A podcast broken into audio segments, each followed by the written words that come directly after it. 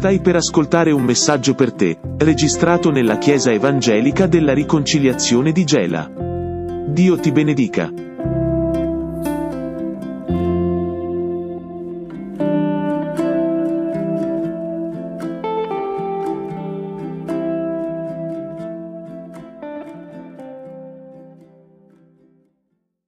Il Signore mi aveva messo in cuore di parlare di un episodio della storia del popolo di Israele, un episodio estremamente conosciuto che è proprio appunto l'Esodo, per eh, darci un insegnamento a tutti noi come Chiesa eh, riguardo alcune sfaccettature, magari forse non tanto conosciute, di questo, di questo momento del popolo di Israele. E inizierei subito con la lettura del, del brano insomma, che, da cui parte questo, ok, da cui parte insomma, questa riflessione che faremo insieme. Appunto dal capitolo 1, dal primo capitolo, i versetti dall'8 al 17. Sorse sopra l'Egitto un nuovo re che non aveva conosciuto Giuseppe. Egli disse al suo popolo, ecco, il popolo dei figli di Israele è più numeroso e più potente di noi. Usiamo prudenza con esso affinché non si moltiplichi e in caso di guerra non si unisca ai nostri nemici per combattere contro di noi e poi andarsene dal paese. Stabilirono dunque sopra Israele dei sorveglianti ai lavori per opprimerlo con le loro angherie. E Israele costruì al faraone città che le servivano da magazzini, Pitom e Ramses. Ma quanto più lo opprimevano, tanto più il popolo si moltiplicava e si estendeva, e gli egiziani nutrirono avversione per i figli di Israele.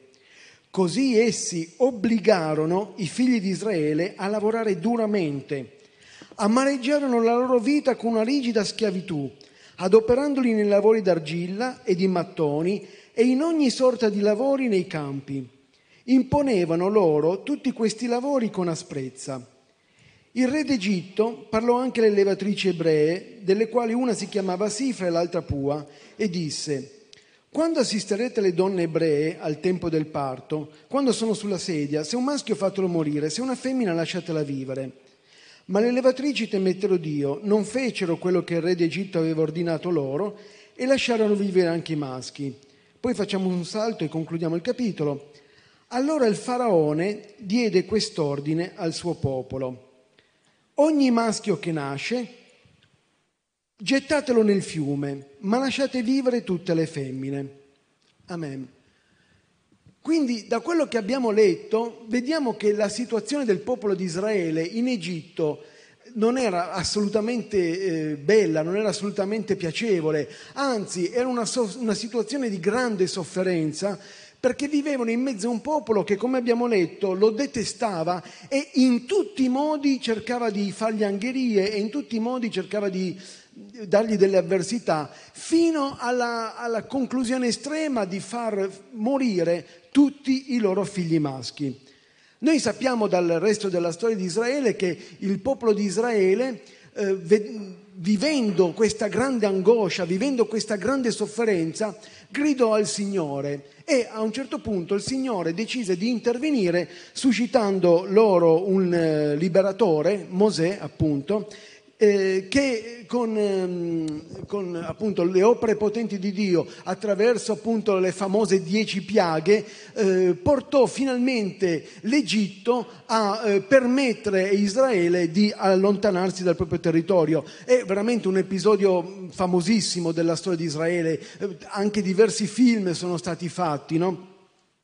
E quindi questo è quello che poi successe. Israele, eh, a Israele venne permesso di partire dall'Egitto eh, e quindi eh, lasciarono l'Egitto, poi il popolo di, di Egitto eh, si pentì subito dopo di averli lasciati uscire e il faraone eh, subito mise insieme un esercito per eh, inseguire appunto gli israeliti e riportarli in Egitto per continuare a usarli come schiavi. No?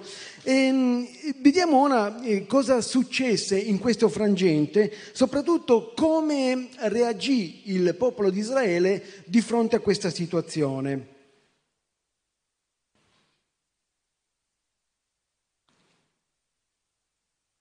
Ok? No? Sono andato un po' troppo avanti. Eh.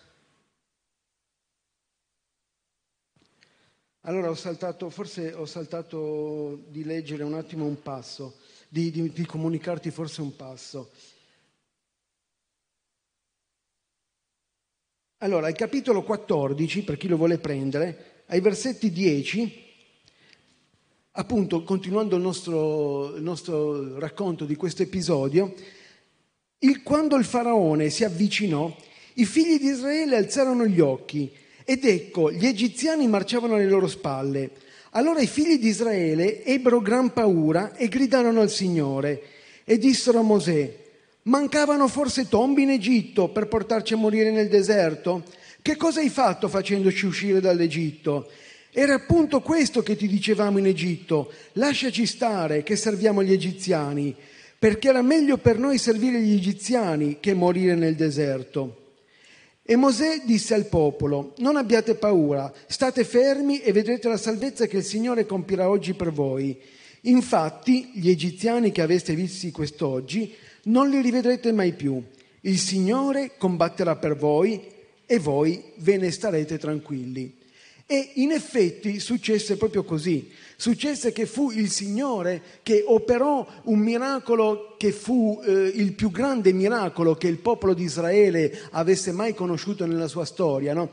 Un miracolo che è talmente famoso che è rimasto impresso nella memoria collettiva insomma, di tutti. No? L'apertura del Mar Rosso. Dio aprì il Mar Rosso permise agli, egizia- eh, agli, israeliti di passare attraverso e lo richiuse sopra il, mm, il, diciamo, l'esercito egiziano.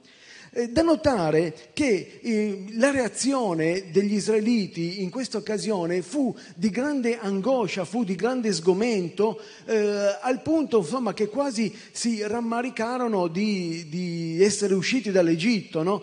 Eh, ma però vediamo anche che Dio in quel momento... Mh, con grande compassione verso il popolo di Israele, non, non, li, rimproverò, non li, rimproverò, più di tanto, ma semmai appunto eh, spinse Mosè ad agire, ad agire nei loro confronti. No? Però il popolo di Israele effettivamente in questo momento quasi, appunto, eh, quasi rimproverò Mosè per averli portati fuori dall'Egitto. Ma eh, appunto loro poi uscirono, eh, furono finalmente liberi da quella situazione quella situazione precedente in cui si trovavano sì usciti dall'Egitto, ma non ancora liberi, perché appunto avevano da, una, da, un lato davanti il Mar Rosso e dietro l'esercito degli egiziani. Ma finalmente appunto uscirono e noi sappiamo che quando uscirono furono veramente entusiasti. Il capitolo 15 di Esodo riporta il cantico che eh, Maria con le altre eh, elevò no? per la grande liberazione eh, su, avuta. No? E quindi finalmente poterono inoltrarsi nel cammino verso la terra promessa, verso la terra che Dio aveva promesso già precedentemente ai loro padri. Ma per arrivare da, da, dal Mar Rosso, da cui erano appena usciti, alla terra promessa, dovevano attraversare un deserto. E si sa, il deserto non è il luogo più ospitale. Nel deserto manca l'acqua, manca il cibo, manca qualsiasi cosa necessaria per poter vivere eh, in una maniera insomma, dignitosa. E quindi eh, gli israeliti erano ben consapevoli, avevano gli occhi, erano ben consapevoli di quello che stavano vivendo, no? ma quale fu la loro reazione? La, fu, la loro reazione la troviamo a vedere ehm, appunto in questo, in questo, brano che c'è qua davanti. No? Tutta la comunità dei figli di Israele partì da Elim e giunse al deserto di Sin, che tra Elim e Sinai, il quindicesimo giorno del secondo mese dopo la loro partenza dall'Egitto. Tutta la comunità dei figli di Israele mormorò contro Mosè e contro Arone nel deserto, e i figli di Israele dissero loro, fossimo pur morti per mano del Signore nel paese d'Egitto, quando sedevamo intorno a pentole piene di carne e mangiavamo pane a sazietà voi ci avete condotti in questo deserto perché tutta questa assemblea morisse di fame.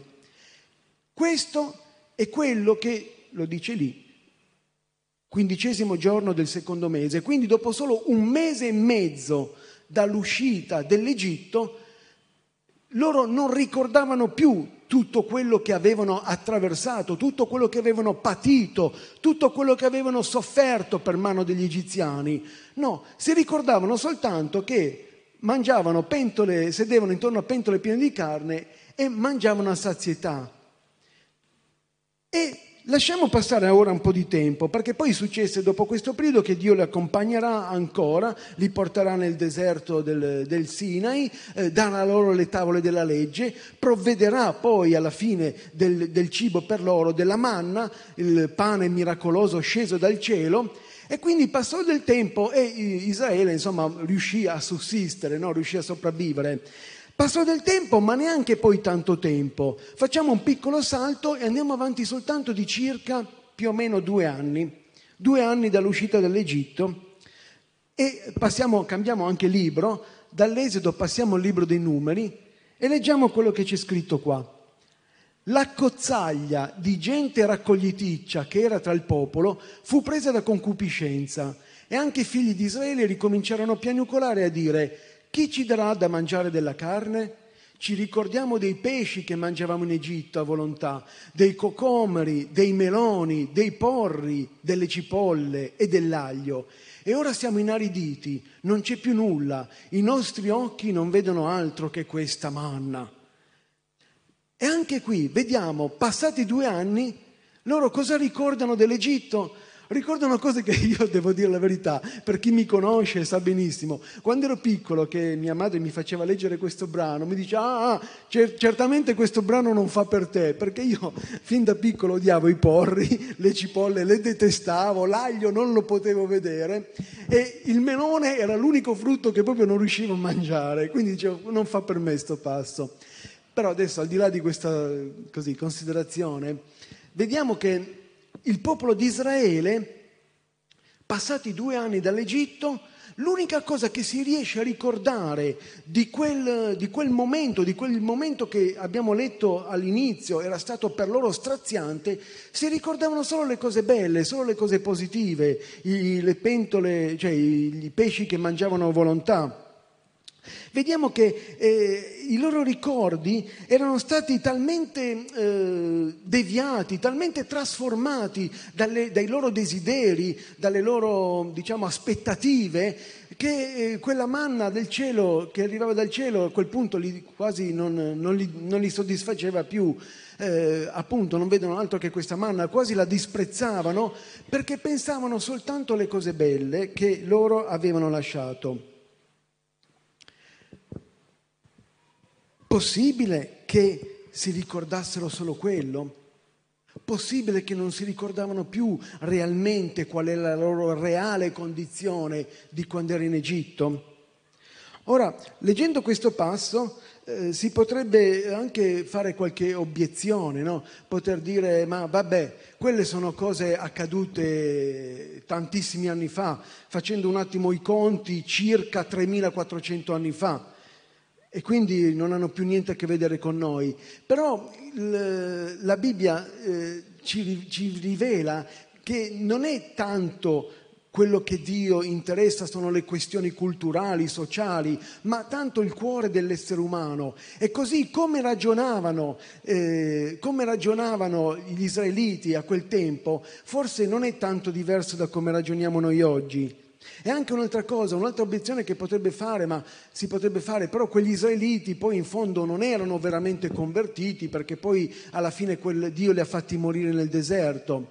Però la Bibbia ci dice, ci insegna che tutto ciò che, ha, che è accaduto a loro, sebbene sia accaduto 3400 anni fa, come abbiamo detto, ha comunque a che vedere qualcosa con noi. E ce lo dice proprio anche l'Apostolo Paolo, un brano che comunque è abbastanza famoso, no? abbastanza conosciuto. L'Apostolo Paolo scriveva infatti ai Corinzi, non voglio infatti che ignoriate fratelli che i nostri padri furono tutti sotto la nuvola, passarono tutti attraverso il mare, furono tutti battezzati nella nuvola e nel mare per essere di Mosè Mangiarono tutti lo stesso cibo spirituale, bevvero tutti alla stessa bevanda spirituale, perché bevevano alla roccia spirituale che li seguiva, e quella roccia era Cristo. Ma della maggior parte di loro Dio non si, compac- non si compiacque, infatti furono abbattuti nel deserto. E fin qui sta proprio citando gli episodi di cui abbiamo appena letto, gli episodi scritti nell'Esodo. Però poi aggiunge, or tutte queste cose avvennero per servire da esempio a noi, affinché non siamo bramosi di cose cattive come lo, furono questo, come lo furono costoro. E poi fa tutto un elenco, cita tutta una serie di cose bramose, di cose cattive, eh, che riguardavano proprio il periodo cui, eh, di cui abbiamo parlato, fino a poi concludere questa riflessione con, con dicendo, ora queste cose avvennero loro per servire da esempio e sono state scritte per ammonire noi che ci troviamo nella fase conclusiva delle epoche. E anche qui è importante, perciò chi pensa di stare in piedi guardi di non cadere. Quindi ci dice che va, e, sono state scritte per ammonire tutti noi. E se soprattutto pensiamo di essere immuni da queste cose, di fare attenzione, perché chi, appunto, chi pensa di stare in piedi faccia attenzione a non cadere. E quindi vediamo che eh, queste considerazioni sono proprio scritte per noi, anche perché dobbiamo considerare che eh, spesso nella Bibbia, ma anche nella storia della Chiesa, eh, tutto ciò che successe eh, in quel periodo e che fu la storia del popolo di Israele è una sorta di allegoria per descrivere la vita della Chiesa tanto la vita della Chiesa nel suo insieme, quanto la vita di ogni eh, singola persona che fa parte della Chiesa, di ogni singolo credente. E in questa allegoria noi vediamo proprio delle, delle immagini che possono corrispondere alle immagini nostre. Quindi facendo um, un, de, degli esempi, no? vediamo per esempio che eh, la schiavitù del popolo di Israele in Egitto è immagine o allegoria della schiavitù in cui si trova una persona quando è, eh, la Bibbia dice proprio l'espressione chiara, schiavo del peccato, ma o comunque si trova in una situazione in cui è schiavo di una vita disperata, proprio dal punto di vista tecnico, disperata nel senso senza alcuna speranza, perché la Bibbia ci dice che noi senza Dio siamo senza speranza, non, non, possiamo avere nessuna certezza che possa riguardare la, la nostra vita futura se non di finire sottoterra. Quindi la schiavitù del, dell'Egitto vista come schiavitù del peccato, l'uscita dall'Egitto vista come l'uscita dall'Egitto anche e soprattutto con atti potenti da parte di Dio, con atti sovrannaturali da parte di Dio, è vista anche come il momento della conversione, il momento in cui una persona ehm, conosce l'amore di Dio e accetta eh, diciamo, la salvezza che Dio offre, la fa sua, la coglie e si trova veramente passato, come dice la scrittura, dalla morte alla vita, dalle tenebre alla luce. E il passaggio del Mar Rosso che abbiamo rifigurato e anche lo dice quel passo che avevamo anche letto prima è figura proprio del battesimo nel quale appunto l'uomo eh, passa attraverso una sorta di immersione e di risurrezione per iniziare una nuova vita. E così anche il cammino del deserto è visto come il pellegrinaggio del cristiano in questa nuova vita che sta vivendo. No? Eh, molto famoso fu un libro che venne scritto intorno al 700, al 1700 di John Bunyan, Il pellegrinaggio nel cristiano, in cui si vedeva proprio, in cui raffigurava proprio la vita del credente eh, come la, il pellegrinaggio di un cristiano attraverso il deserto della vita.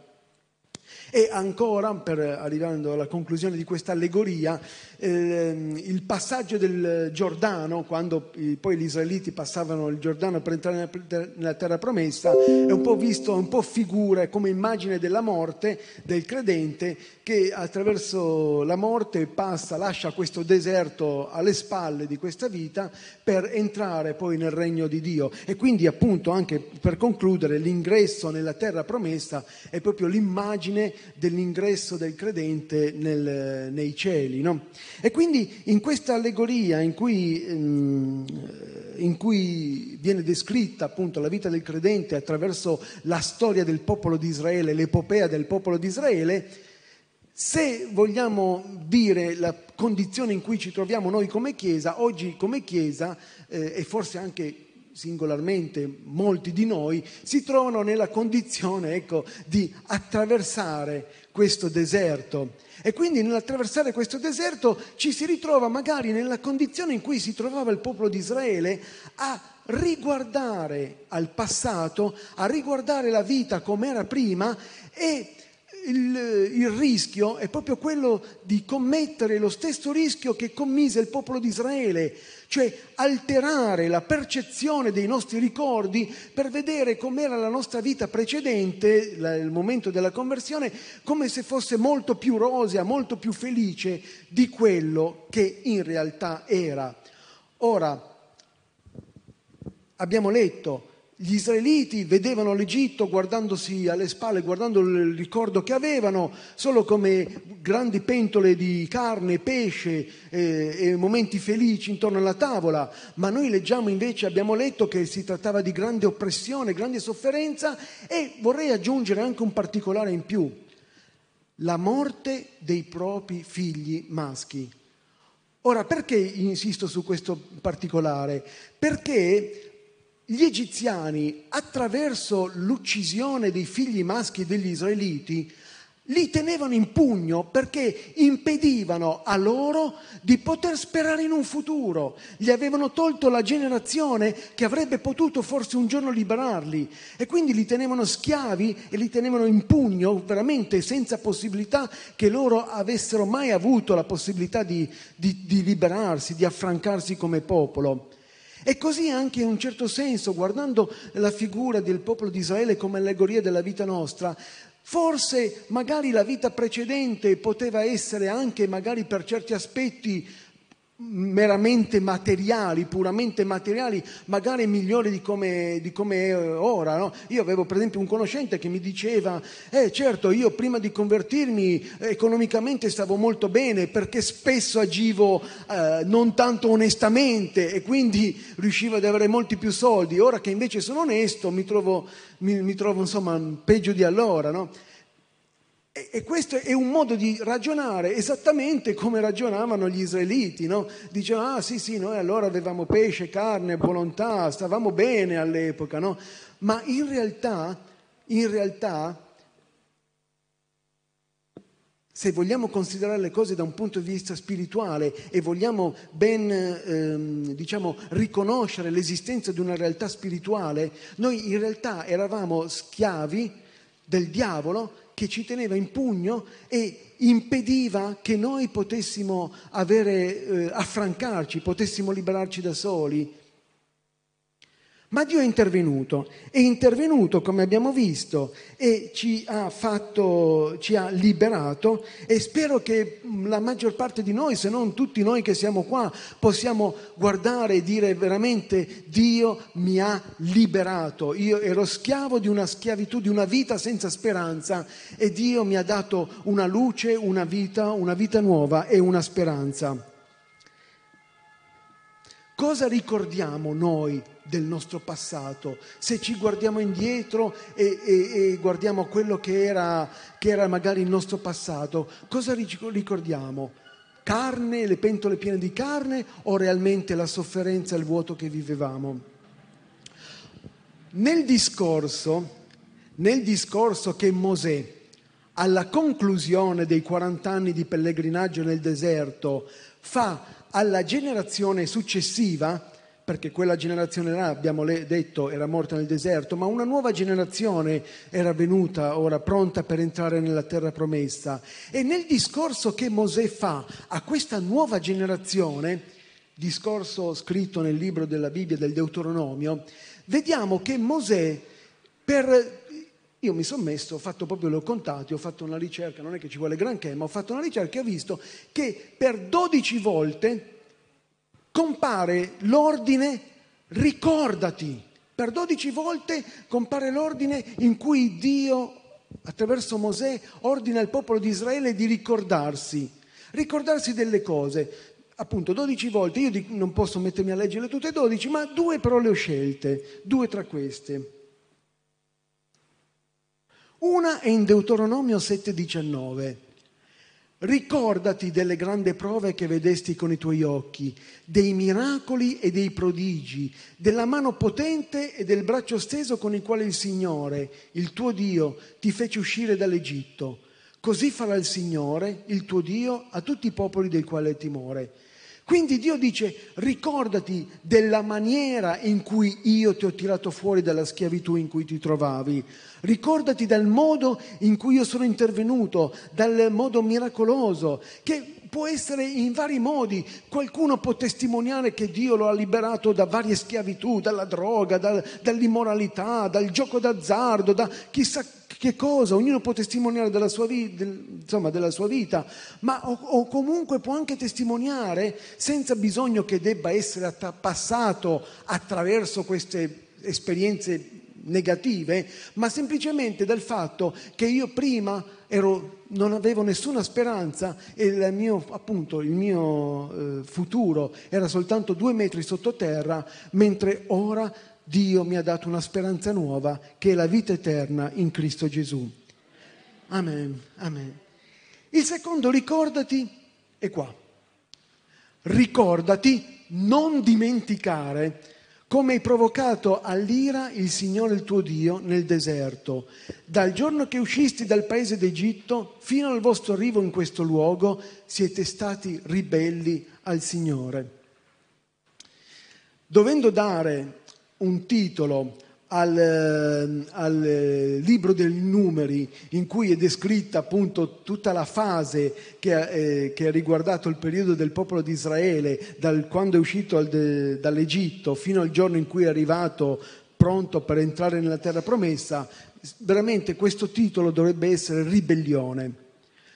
Spesso gli israeliti, come abbiamo visto, hanno distorto i loro ricordi, sono stati, sono stati ribelli al Signore al punto da indurre addirittura Mosè appunto a peccare lui stesso. E la, Mosè appunto gli, gli sta dicendo di ricordarsi delle loro ribellioni e ci invita appunto a essere onesti con noi stessi a essere eh, sinceri con noi stessi e guardando noi stessi ricordarci eh, la nostra vita, il nostro passato con onestà, senza, e senza che i nostri ricordi siano falsati dalle nostre aspettative. Io stesso ho eh, tanti ricordi brutti, terribili, sia della fase appunto prima che conoscessi il Signore, di quella che era la mia vita precedente, ma anche poi di questi anni in cui sto camminando in questo, come abbiamo detto, in questa allegoria di questo deserto, spesso mi sono reso conto di essere stato anch'io ribelle al Signore. E io più volte l'ho pensato, no? che avrei voluto fare reset, no? Tac, cancellare, cancellare tutto e ripartire da zero con una mente eh, fresca, giovane, no? ripartire senza, senza, i ricordi brutti che hanno, mm, hanno fatto parte insomma, del mio cammino.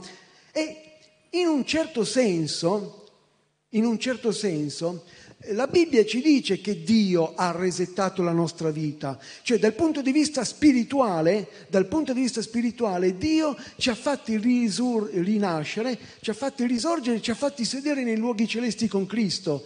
Dio ci ha risuscitati spiritualmente e ora il nostro spirito è rinnovato ed è in grado di avere comunione con Dio. Possiamo pregare Dio, possiamo avere la certezza che Dio ci ascolta o delle nostre preghiere, però Dio non ha cancellato i nostri ricordi, i nostri ricordi rimangono, rimangono ben vividi, no? E io tante volte mi sono chiesto perché e alla fine ho trovato in sostanza principalmente due risposte, no? La prima è perché consapevole dei nostri sbagli, consapevole dei nostri errori che abbiamo fatto, siamo in grado di aiutare, siamo in grado di essere vicini, siamo in grado di ehm, essere... Eh, la parola simpatico nel senso di compassionevole, ecco, grazie, grazie Tommaso, di essere compassionevoli nei confronti di chi ora sta attraversando le stesse situazioni da cui noi siamo usciti più o meno tanto tempo fa. La seconda ragione è perché noi ricordiamo per non rifare gli stessi errori. Ci sono delle volte in cui tu fai degli errori, ti prendi una batosta talmente grande che impari che la volta dopo, nella stessa situazione ci ritrovi, non ci caschi più, no? E c'è un detto no, che è molto famoso, no, conosciuto, che funge proprio a questa cosa, no, che dice che chi non ricorda il proprio passato è destinato a ripeterlo e forse anche più volte. E invece no, Dio tiene, tiene diciamo, ci dice di ricordarci, di non dimenticarci come ho provocato all'ira il Signore Dio nel deserto, proprio per evitare, insomma, di continuare, di perseverare in questo atteggiamento. No? E quindi Dio ci ha lasciato questi ricordi negativi come campanelli d'allarme per, per non rifare più gli stessi errori.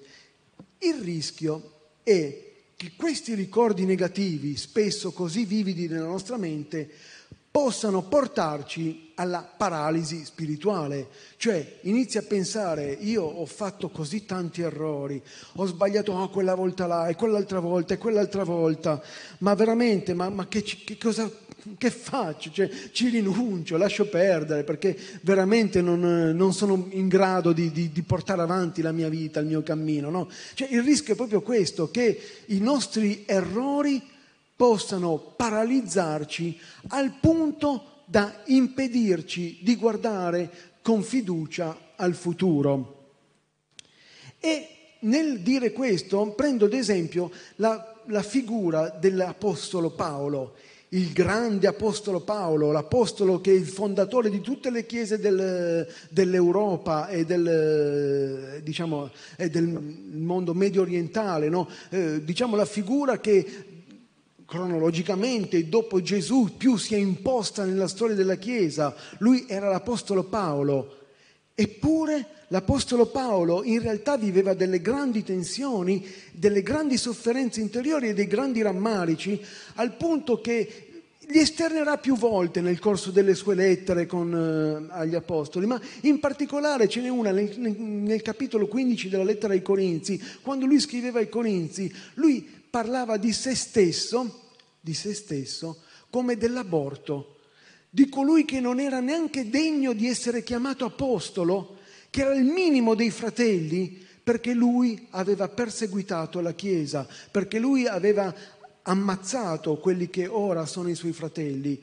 Quindi immaginate quale grande senso di colpa poteva avere l'Apostolo Paolo quando riguardava di se stesso al passato, ma lui non permetteva che questo potesse fermare il suo cammino e non lo permetteva e a un certo punto per incoraggiare un'altra chiesa a cui stava scrivendo una lettera, in questo caso i filippesi, scrisse delle cose che magari sono molto conosciute, sono molto famose quello che scrisse, ma lo rileggiamo insieme. Scriveva a un certo punto così. È bello che, vabbè, lo dico dopo. Leggiamo. Non che io abbia già ottenuto tutto questo o sia già arrivato alla perfezione, ma proseguo il cammino per cercare di afferrare ciò per cui sono stato anche afferrato da Cristo Gesù. Fratelli, io non ritengo di averlo già afferrato, ma una cosa faccio, dimenticando le cose che stanno dietro e protendendomi verso quelle che sono davanti, corro verso la meta per ottenere il premio della celeste vocazione di Dio in Cristo Gesù. Lui scriveva queste parole proprio eh, al termine, noi eh, stiamo leggendo il versetto 12, no? al termine di altri 11 versetti in cui aveva scritto delle cose che er- potevano essere per lui tanto motivo di vanto quanto motivo di vergogna. Fa un elenco di cose che lo riguardavano, di cui avrebbe potuto appunto vantarsi o vergognarsi, ma alla fine, dopo quell'elenco, conclude dicendo proprio questo una cosa faccio, dimenticando le cose che stanno dietro e protendendomi verso quelle che sono davanti, corro verso la meta. Un mio amico qualche tempo fa, un mio amico su WhatsApp, tanto qualche tempo fa, infatti mentre preparavo questo messaggio sono andato indietro nel tempo fino a cercare quella frase che mi aveva scritto. Mi aveva scritto una frase che mi aveva molto colpito, che mi aveva dato modo di riflettere, no? ve la leggo. Nessun rimpianto, rammarico o senso di colpa sarà mai abbastanza grande da cambiare il passato. È così, è inutile. Cioè, quel passato è passato e non c'è nulla che io posso farmi, nemmeno struggermi nel modo più profondo, che non può cambiare niente di quello che è stato. E l'Apostolo Paolo era ben consapevole di quello. Tutto il suo eh, rimpianto per i fratelli che aveva fatto uccidere e di cui eh, trovava piacere nel vedere la loro morte, tutto il rimpianto non, non, non sarebbe servito a nulla, non avrebbe cambiato nulla, non poteva fare altro che protendersi verso le cose che sono davanti. E quindi i ricordi non ci possono paralizzare e non devono paralizzarci. E un'altra cosa che io ho notato leggendo questo, il dimenticare le cose che stavano dietro non è facile, non è un atto automatico, non viene automaticamente di dimenticarsi il passato. Lui diceva, eh, dava proprio l'idea di colui che si sforza di dimenticarsi, dimenticarsi proprio come atto della volontà. Oh, io ricordo benissimo, so, so benissimo, sono pienamente consapevole, ma voglio dimenticarmi, voglio cancellare quello che sta, sta dietro e pensare soltanto a protendermi verso quello che sta davanti. E quello che sta davanti se ci fate caso, non era neanche tanto qualcosa legato al suo ministero, creare nuove chiese, fare nuove chiese, eh, vedere nuove eh, gente. No, era il premio della celeste vocazione in Cristo Gesù. Sapeva che alla fine l'ultima meta, quella era e quella rimaneva. Siamo, sto arrivando quasi adesso a tirare un po' le fila alla conclusione di questa riflessione. No? E se io dovessi eh, ri, diciamo, concludere questa riflessione con uno slogan, eh, me lo sono scritto, no? eh, conclude appunto tutto questo discorso con un semplice slogan ad effetto che faccia pum il suo colpo, mi sono scritto questo. Facciamo attenzione a come ricordiamo il passato, ma non permettiamo che i ricordi influenzino il nostro futuro. Ripeto, facciamo attenzione a come ricordiamo il passato, ma non permettiamo che i ricordi influenzino il nostro futuro. Quindi non reinventiamoci il passato addolcendolo come facevano gli israeliti, ricordandosi solo le cose belle. Siamo onesti, ricordiamoci le cose veramente come stanno, ma non permettiamo che queste possano paralizzarci e impedirci di andare avanti. E se è vero che, come abbiamo detto, siamo nel deserto, ricordiamoci anche un'altra cosa, che in questo deserto non siamo soli. Il popolo di Israele, liberato da Dio, liberato dagli egiziani, da Dio con atti potenti, quando si trovò a attraversare i 40 anni nel deserto non fu lasciato solo. Ci sono delle espressioni, beh, Dio provvide miracolosamente, se leggete appunto il libro, il libro dei numeri, provvide miracolosamente acqua, provvide misera- miracolosamente la manna come cibo. Quando loro, come abbiamo detto, protestavano che la, la manna li aveva stufati, Dio provvide anche eh, la carne, anche se un po' gli costò caro, perché eh, quando si trovano la, canna, la carne furono poi presi da ingordigia, gli si, fu, si buttarono con tale, con tale avidità che molti di loro praticamente si strozzarono con la carne. Però provvide in ogni caso. E eh, se leggiamo anche l'espressione, per esempio, i loro vestiti non si consumarono, anche in questo modo miracoloso Dio dimostrò di essere sempre con loro e di provvedere comunque anche in questo cammino nel deserto. E ci fu anche la sua guida. Noi leggiamo che di giorno li guidava con una colonna di fuoco e di notte li guidava invece, cioè scusate, di giorno con una colonna di fumo e di notte con una colonna di fuoco. Quindi abbiamo visto ricordarci nel modo corretto, ma anche quando occorre dimenticarci. E voglio concludere ora con, eh, con un ultimo brano, un ultimo brano del profeta Isaia che contiene un comando per noi e nello stesso tempo anche una promessa.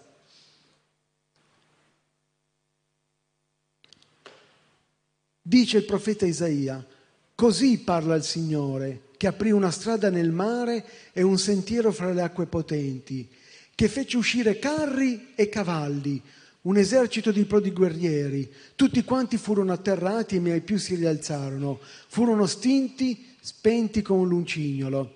E qui sta proprio riferendosi agli eventi dell'Esodo di cui abbiamo appena parlato. E qui il comando. Non ricordate più le cose passate, non considerate più le cose antiche. E ora la promessa. Ecco, io sto per fare una cosa nuova. Essa sta per germogliare non la riconoscerete? Sì, io aprirò una strada nel deserto, farò scorrere dei fiumi nella steppa, le bestie dei campi, gli sciacalli e gli struzzi mi glorificheranno perché avrò dato l'acqua al deserto, fiumi alla steppa, per dare da bere al mio popolo, al mio eletto. Il popolo che mi sono formato proclamerà le mie lodi.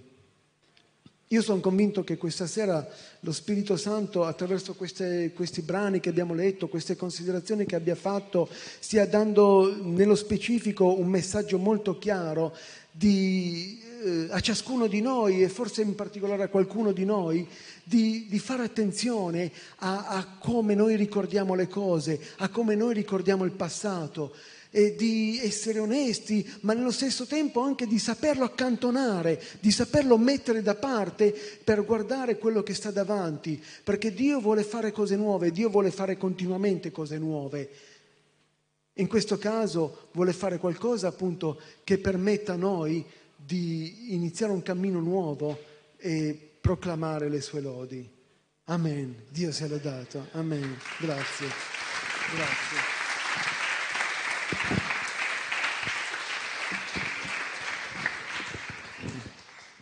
Grazie Marco, è sempre un piacere ascoltarti, vero? Amen. Mi pare che ci siano le ragazze che sono state a Roccella che vogliono dire qualche cosa. Prego. Ah, vabbè, io non so cosa, com'è la cosa. Vieni avanti?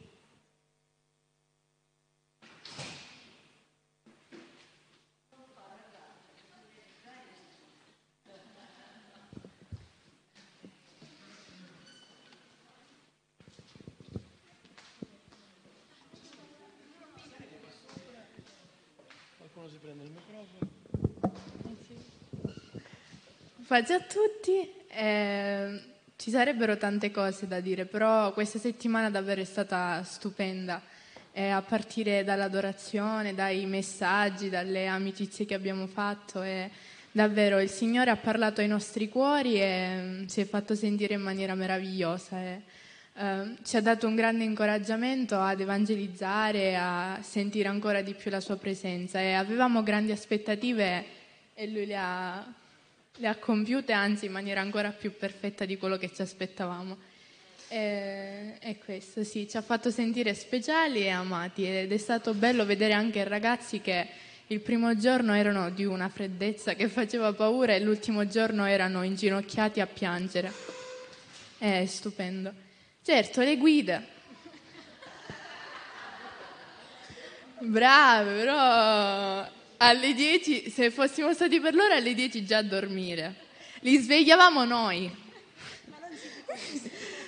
Però, vabbè, però sono state di benedizione anche loro.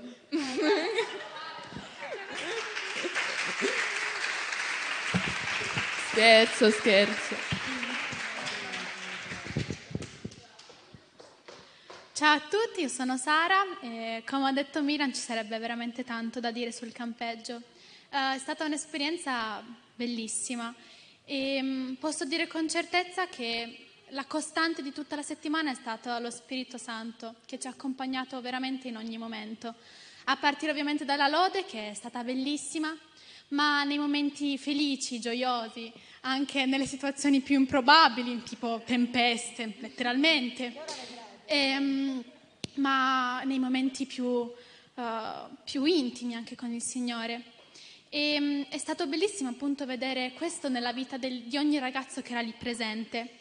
Infatti, ripensando, tanti ragazzi così diversi, da regioni diverse, di abitudini diverse, uh, tutti venuti lì solo per adorare il Signore. e mh, credo che in molti di loro qualcosa sia cambiato e spero possa durare, che non, non venga dimenticato. E le guide erano fantastiche? Le guide fantastiche ovviamente.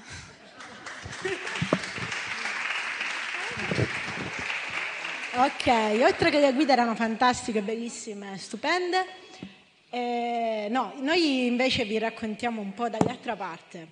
Intanto Sara vi ha anticipato che c'è stata una tempesta. Sì, noi quando vi abbiamo aggiornato, vi abbiamo tenuti aggiornati, vi abbiamo mandato una foto quando eravamo alle cascate, tutto bellissimo fino alle 14.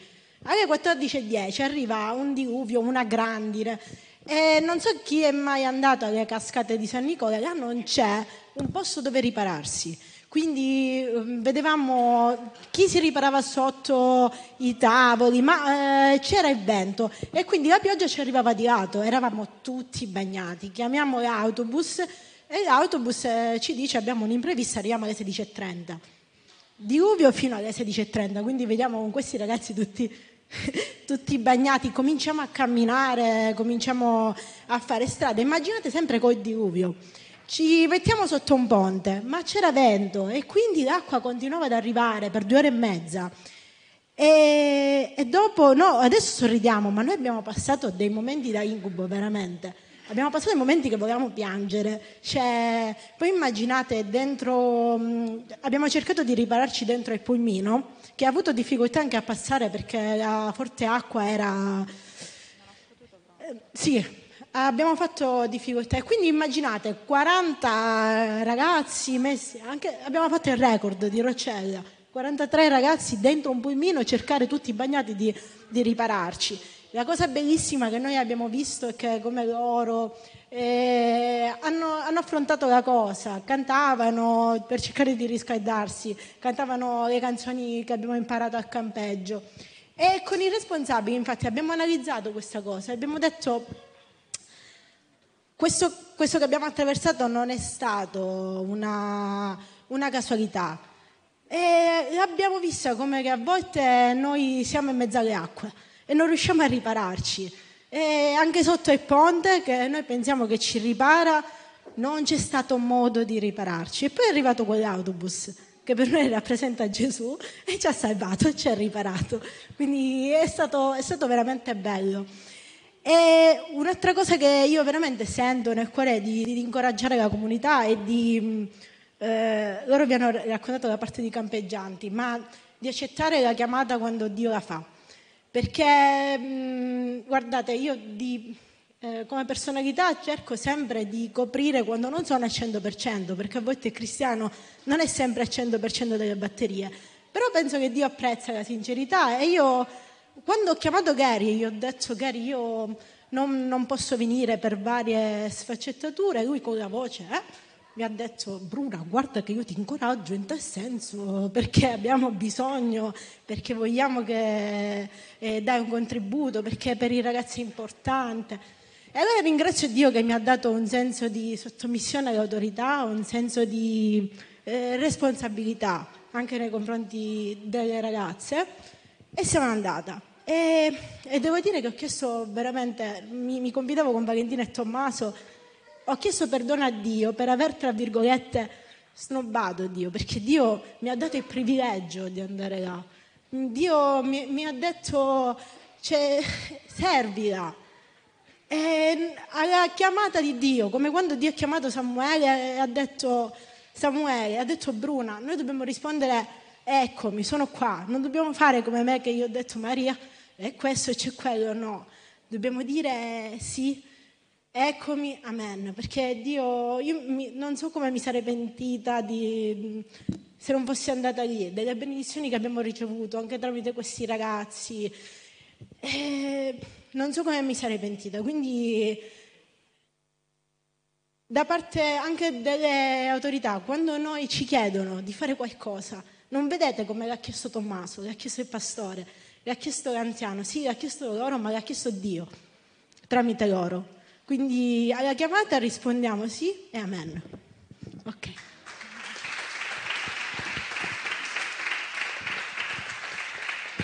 E io ringrazio Dio veramente perché mi ha dato la possibilità di stare con loro, perché io non sapevo di andare, è stato tutto all'improvviso. Entro due giorni abbiamo deciso, grazie a Dio Valentina e Bruno hanno visto più lontano.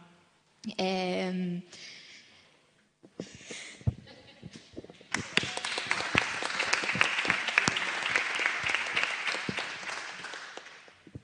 Mi serve più tempo. allora. E alla fine sono andata e veramente ognuno di loro è stato un dono perché ragazzi tutti con ogni storia diversa, ma soprattutto mi è risaltata una cosa che io ho fatto tanti campeggi da campeggiante, questa volta da guida. E vedevo veramente che in questa, in questa, epoca i giovani vivono così tante paure, paure assurde, paure di eh, stare fuori con gente, paura di uscire, paura del domani, paure, avevano ansia sociale, cose che veramente io ringrazio Dio perché Lui ci può dare veramente quella speranza che i giovani di oggi non hanno. E voglio fare una, un invito soltanto, quando ci sono queste occasioni, veramente spingete i vostri figli perché è una settimana completamente dedicata a loro, in cui veramente la presenza di Dio è lì veramente a toccarli ogni giorno. Quindi fanno esperienze che purtroppo non sempre si possono fare perché è veramente del tempo dedicato solo per loro. Quindi questo, ecco, invogliateli perché ne vale la pena.